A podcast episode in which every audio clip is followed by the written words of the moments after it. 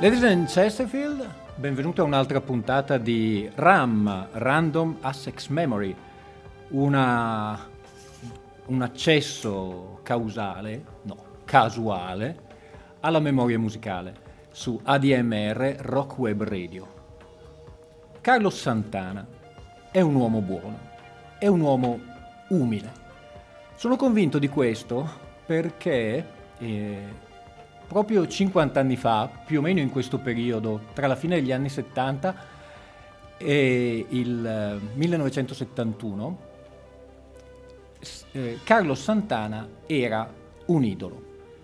Immaginatevi la scena. Voi siete il miglior chitarrista solista, avete una band, i Santana, che si chiamano come voi, che nel giro di pochi anni ha fatto un disco d'esordio acclamatissimo il secondo, Abraxas, è stato ancora più acclamato del primo e ha sfornato un paio di singoli come Oye Como Va o la cover dei Fleetwood Mac Black Magic Woman. Nel frattempo, tra i due dischi, avete suonato davanti a 500.000 persone a Woodstock con una performance Soul Sacrifice rimasta nella storia. Orbene, arriva il momento del terzo disco. I vostri compagni di band, che non si chiamano gli amici del bar del baffo, ma si chiamano Santana, vengono da voi con un ragazzetto e vi dicono eh, Carlos, questo è Neil Schoen ed è un chitarrista solista. Dovrebbe entrare nella band per affiancarti in, uh, in, tutti, i, in tutti, i, solisti eh, delle, delle canzoni.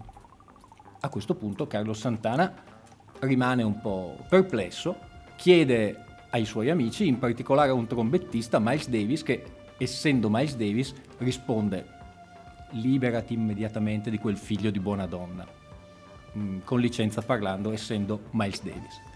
E invece Carlos Santana, che come ho detto è un uomo buono ma soprattutto umile, che cosa decide? Dice no, mi sembra una buona idea, in maniera tale che le canzoni abbiano una tavolozza di colori più ampia, io ho uno stile di, eh, di solismo o uno stile di chitarra, probabilmente questo nuovo talento, Neil Schoen, ne avrà un altro.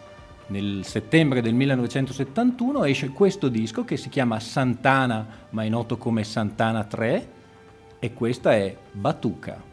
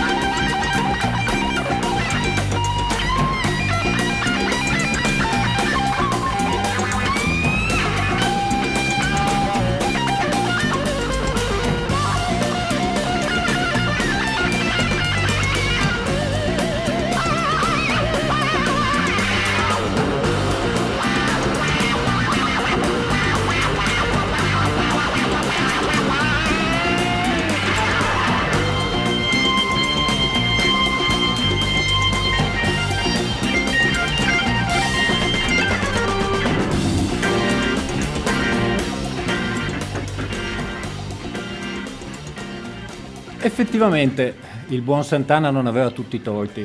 Eh, le orecchie più allenate e quelli più esperti eh, forse saranno riusciti a riconoscere la chitarra di Neil Schoen e la chitarra di Carlos Santana. Sul finale, oltretutto, c'è anche un piccolo solo di organo di Greg Rowley, che eh, principalmente era stato il fautore dell'ingresso di questo ragazzo prodigio all'interno della band.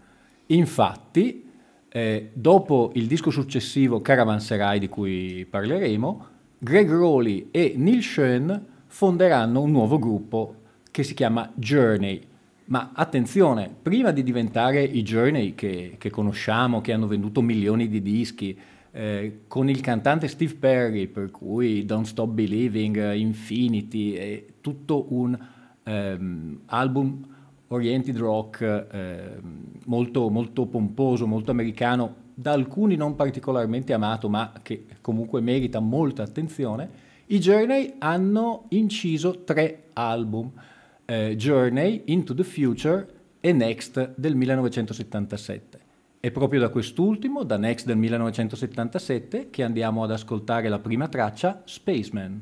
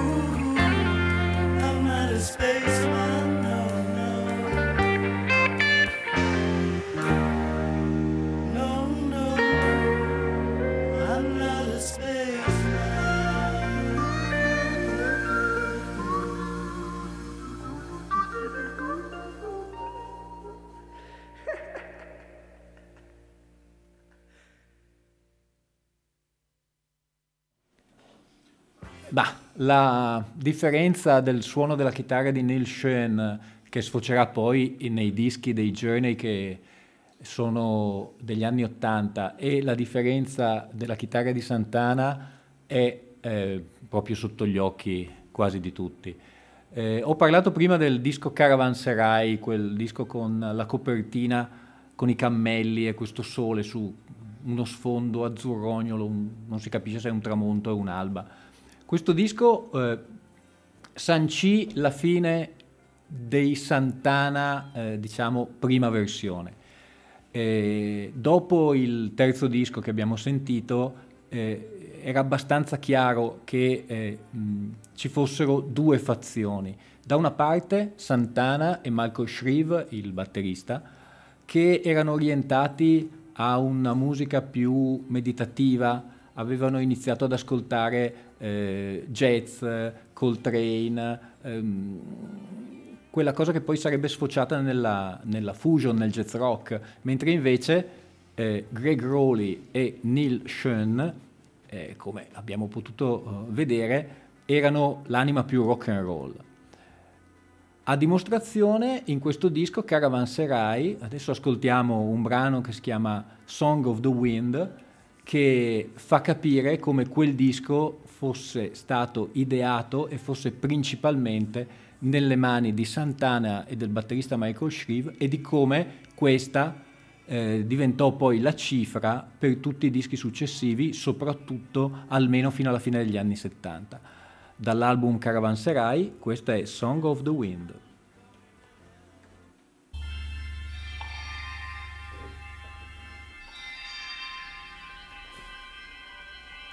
Questa è quella che dura 6 minuti. Ah. Quella prima era 4 minuti. Ci ha fregato, però vabbè ho fatto l'intervento. Sì, sì. Perfetto. Questa è Santana.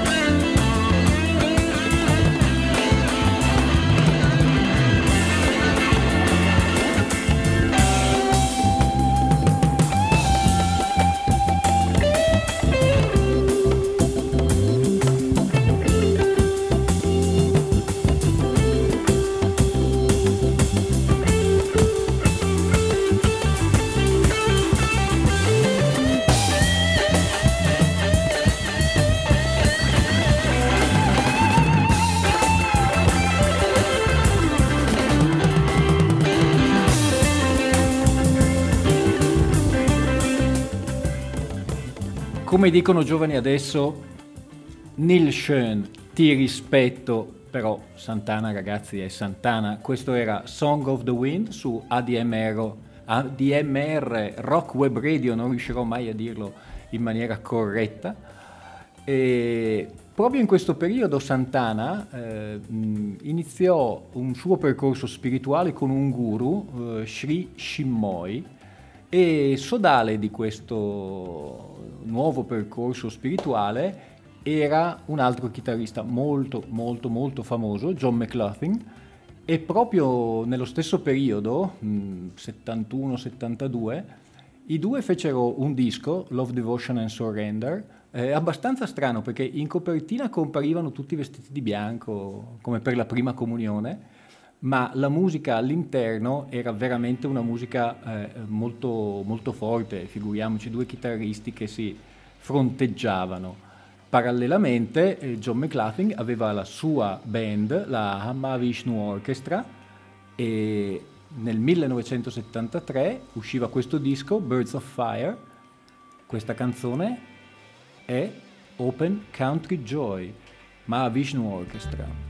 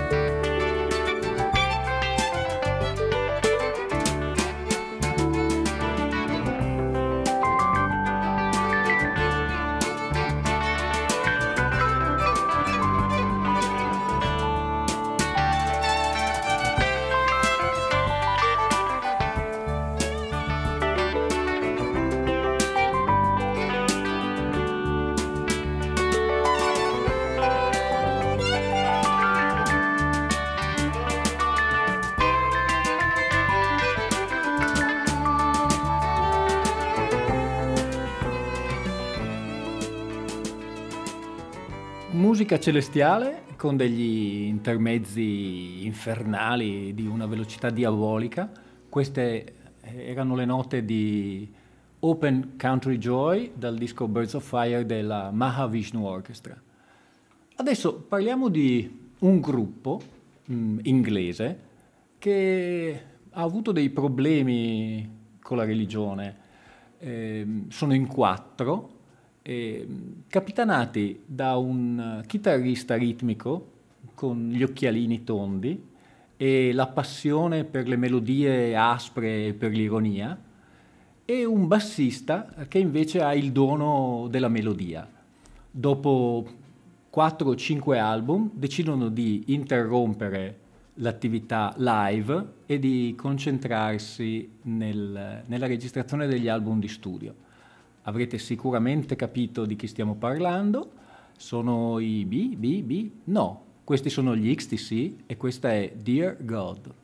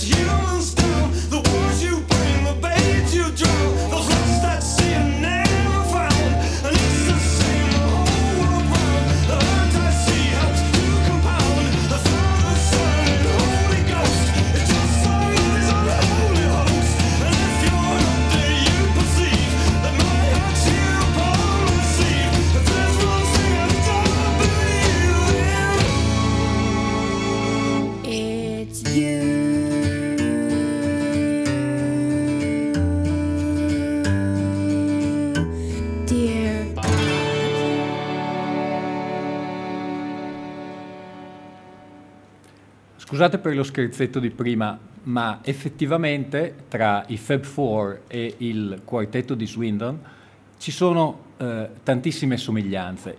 La differenza è che degli XTC si, quasi nessuno eh, sa nulla e c'è quella differenza economica dei miliardi di sterline eh, che hanno guadagnato i Beatles e che purtroppo non hanno guadagnato gli XTC, anche se secondo me è un gruppo da, da riscoprire.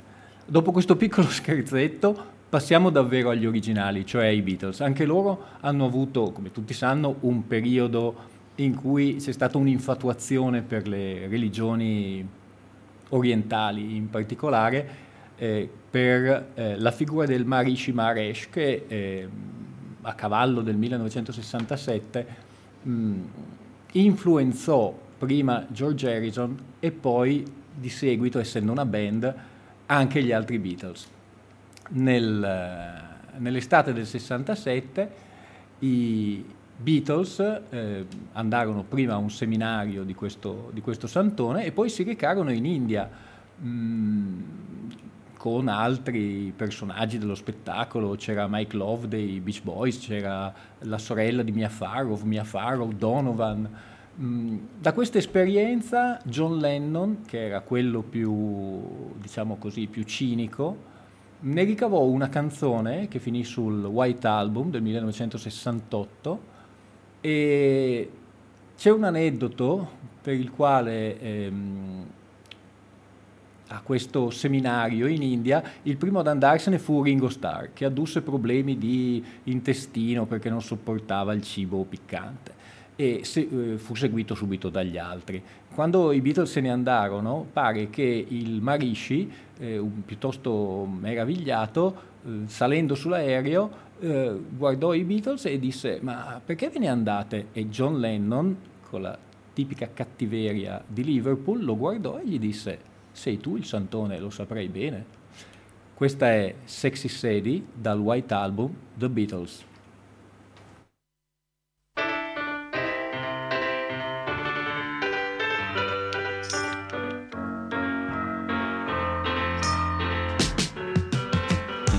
Sexy Sadie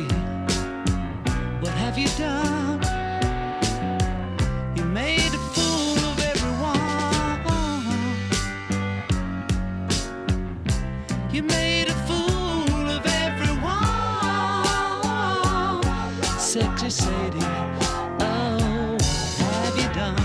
Sexy Sadie, you broke the rules, you laid it down for all to see. You laid it down for all to see. Sexy Sadie, oh, you broke the rules one sunny day. The world was waiting for the lover.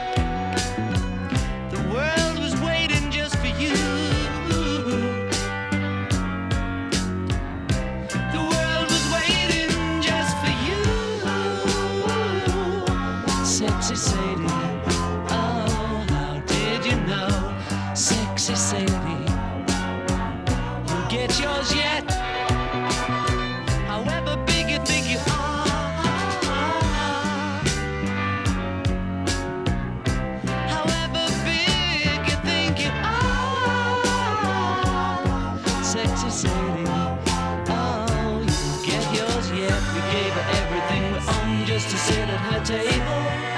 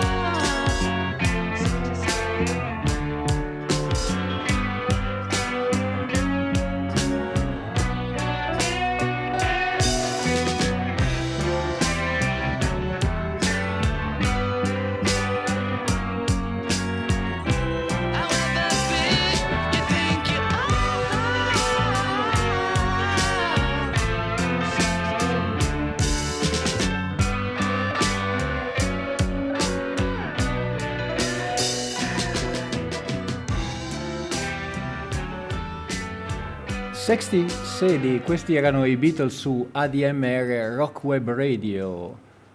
Bob Dylan nel 1978 era particolarmente stanco, mm, vuoi per il divorzio dalla moglie Sara, vuoi perché il suo film eh, in cui aveva immesso tutte le sue forze nonché tutti i suoi capitali, Rinaldo e Clara, quattro ore di film, Mm, non fu accolto benissimo. Lui partì con una tournée ehm, cristallizzata nel live at Budokan del 1978 ed è quello che lui diceva il suo periodo Elvis. Eh, aveva una band di più elementi, una sezione fiati, eh, era sempre vestito con i pantaloni, con la riga di raso, raccoglieva i fiori, mm, ma non si, sentiva, non si sentiva particolarmente felice. Racconta che una sera qualcuno tirò un crocifisso sul, sul palco, lui lo raccolse e improvvisamente sentì che qualcosa era cambiato. Da lì partirono i famosi album della cristianità di Bob Dylan. Eh, Slow Train Coming, Saved, Shot of Love. Fatemi dire che gli ultimi due possono tranquillamente partecipare alla gara delle copertine più brutte che siano state mai fatte. Della triade sicuramente Slow Tray Coming secondo me è il migliore. Eh, coadiuvato anche da Mark Knopfler, eh, il disco è un disco molto equilibrato, molto ben suonato, la canzone di punta è Gotta serve somebody, devi servire per forza qualcuno. Il testo dice servi, puoi servire Dio o puoi servire il diavolo, ma devi servire qualcuno. Eh, parlando di John Lennon, mi ricordo che ehm, John Lennon aveva un rapporto di amore e odio con Bob Dylan, principalmente da quando George Harrison scelse lui, cioè Dylan, e non Lennon per il concerto del Bangladesh. E poi eh, aumentate il, il cinismo e, e, la satira di, di Lennon e capirete perché poco prima di morire John Lennon incise un brano che si chiamava You Gotta Serve Yourself, cioè devi servire te stesso proprio mh, per uh, svillaneggiare in qualche modo eh, questa, questa nuova fede cristiana di Bob Dylan. Dal disco Slow Train Coming noi ascoltiamo uno dei pezzi più facili, ma non per questo meno belli, Precious Angels, Bob Dylan.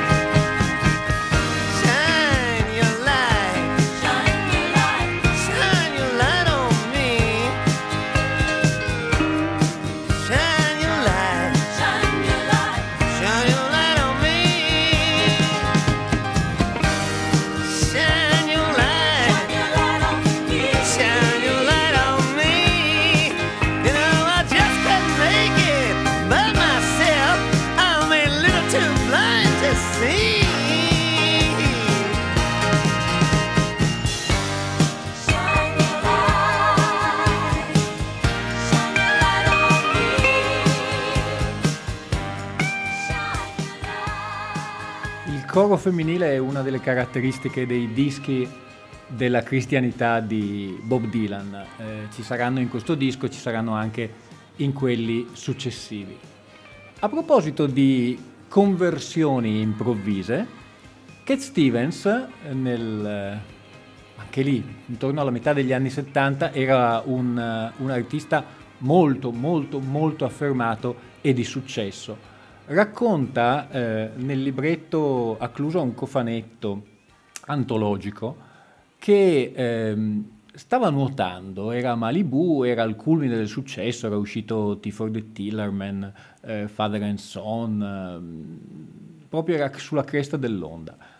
Era in vacanza a Malibu, stava facendo il bagno nell'oceano, a un certo punto si allontana dalla costa nuotando e si accorge che non riesce più a, a ritornare. Nuota, eh, ma è in balia della corrente. Mm, un- dopo alcuni tentativi, ormai sfiduciato, era convinto che sarebbe annegato. A questo punto si rivolge all'Altissimo, e sono parole sue, e promette che se si fosse salvato da quella situazione particolarmente pericolosa, avrebbe lavorato per lui. Com'è come non è, ritorna sulla eh, spiaggia e da quel momento decide di intraprendere, eh, anche lui come gli artisti che abbiamo visto precedentemente, un percorso spirituale. Ma attenzione, non sarà subito il percorso che lo porterà all'islamismo mh, mm, e, e cambiare il nome di Yusuf Islam come l'abbiamo conosciuto, ma lo porterà ad avvicinarsi prima alle dottrine orientali, al buddismo, all'induismo e con una serie di dischi, eh, il primo dei quali è questo Buddha in the Chocolate Box, dal quale però, mh, mm, così per essere un po' controtendenza, ascoltiamo una canzone che prende il nome da una droga, che è Sun-Sea 79, questo è Cat Stevens dall'album Buddha in the Chocolate Box.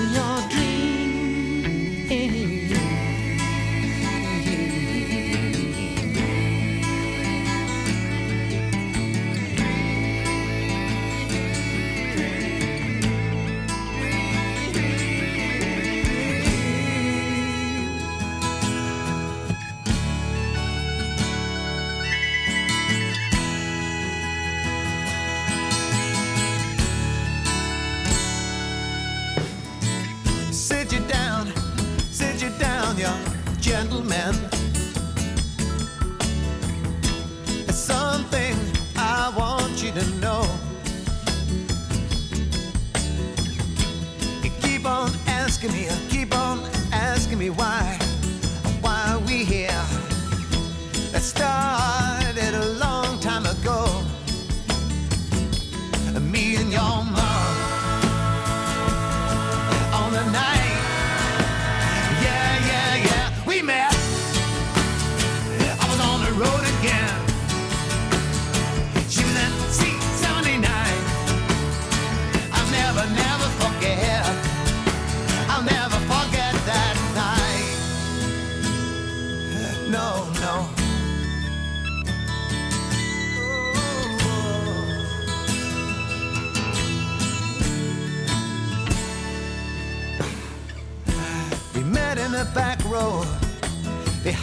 the stage. She had the best figure by far.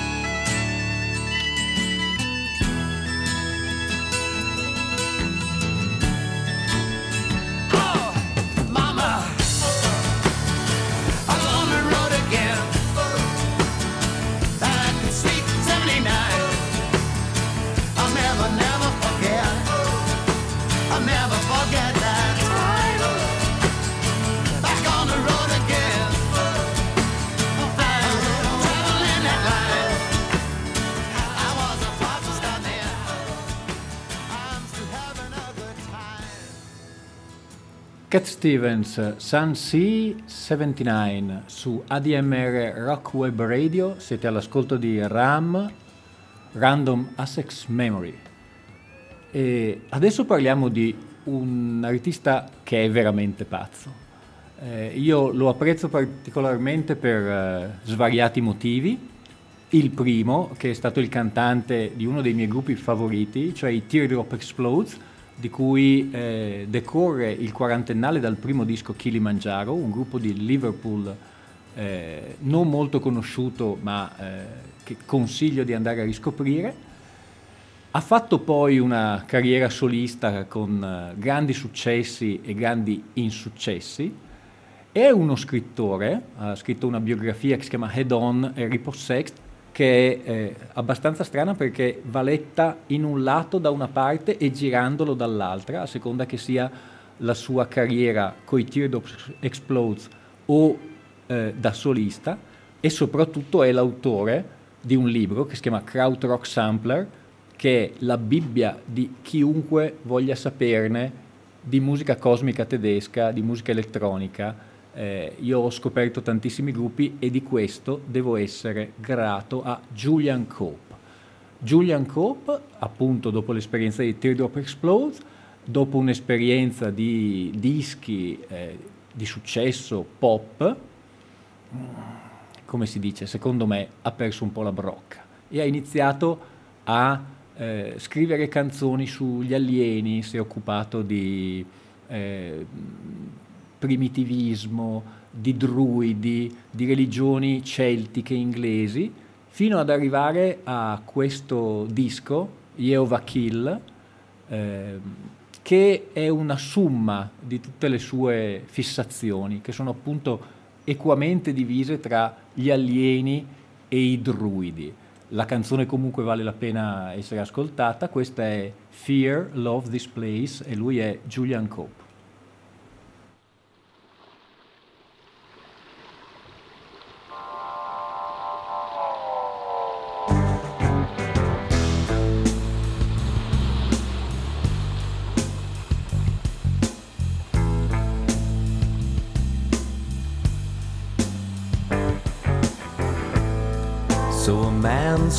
Struck a woman again, and a veil descended from above. The reasons they cried out, but it was no time for crying. It was the shaking of the world.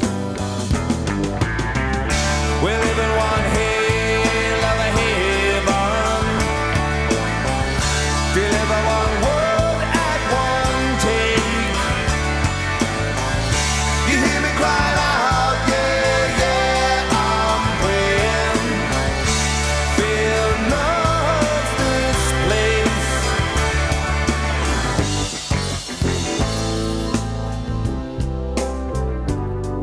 Sheer determination, I walk those miles.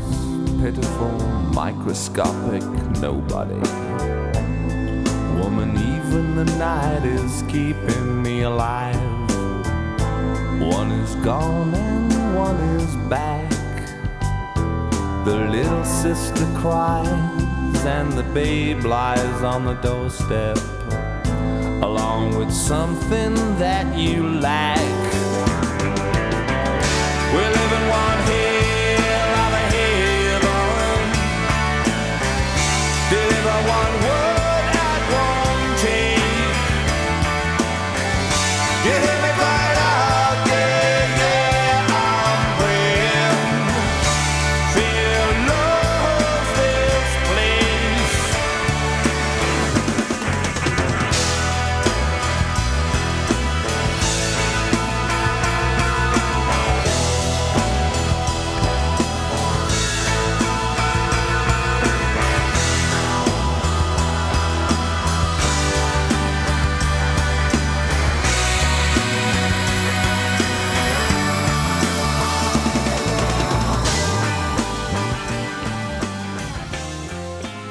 Julian Cope, Fear, Love This Place dall'LP Jehovah Kill. Abbiamo parlato un po' di tutto, abbiamo parlato di guru, di santoni, di druidi, di religione. Eh, c'è una persona, che è un artista, che ha percorso tutti questi sentieri e a metà degli anni 80, nel 1986, ha deciso che doveva capire che questa forse non era la soluzione e incise l'album delle tre negazioni, no guru, no method, no teacher, come a dire nessun guru, nessun metodo, nessun insegnante. Lui è Van Morrison e questa è In the Garden, Van Morrison.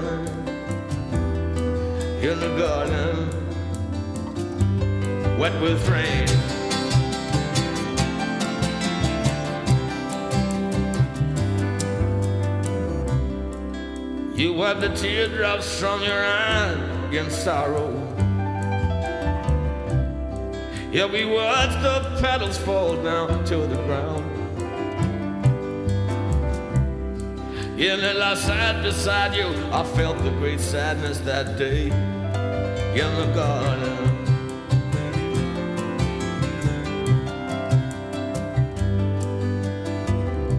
And then one day you came back home.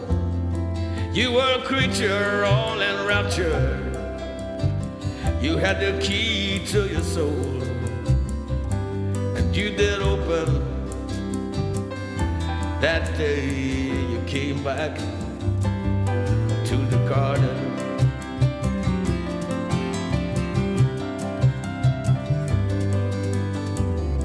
The old and summer breeze was blowing against your face. All right. The light of gold was shining on your countenance divine.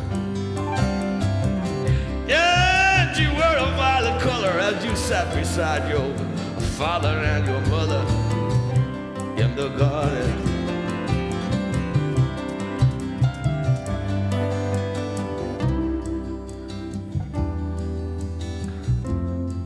The summer breeze was blowing on your face.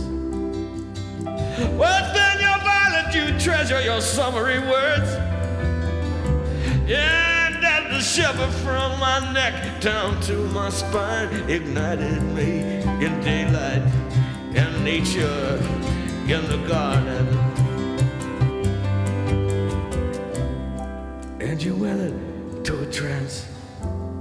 Your childlike vision became so fine. And we heard the bell within the church. We loved so much and felt the presence of the youth of eternal summers. Lo so, lo so, è un uh, sacrilegio sfumare Van Morrison. Mi riprometto che ve la farò sentire in versione integrale, ma vi volevo lasciare con questa canzone. Eh, questa canzone che eh, per alcuni è la canzone che dovrebbe essere suonata ai propri funerali, perché crea veramente un'atmosfera, secondo me, di commozione. Io vi lascio sulle note di questa canzone da Alfio Zanna su ADMR Rock Web Radio. Questo è Jimmy Cliff e questa è Many River to Cross. Auguri a tutti. Ciao.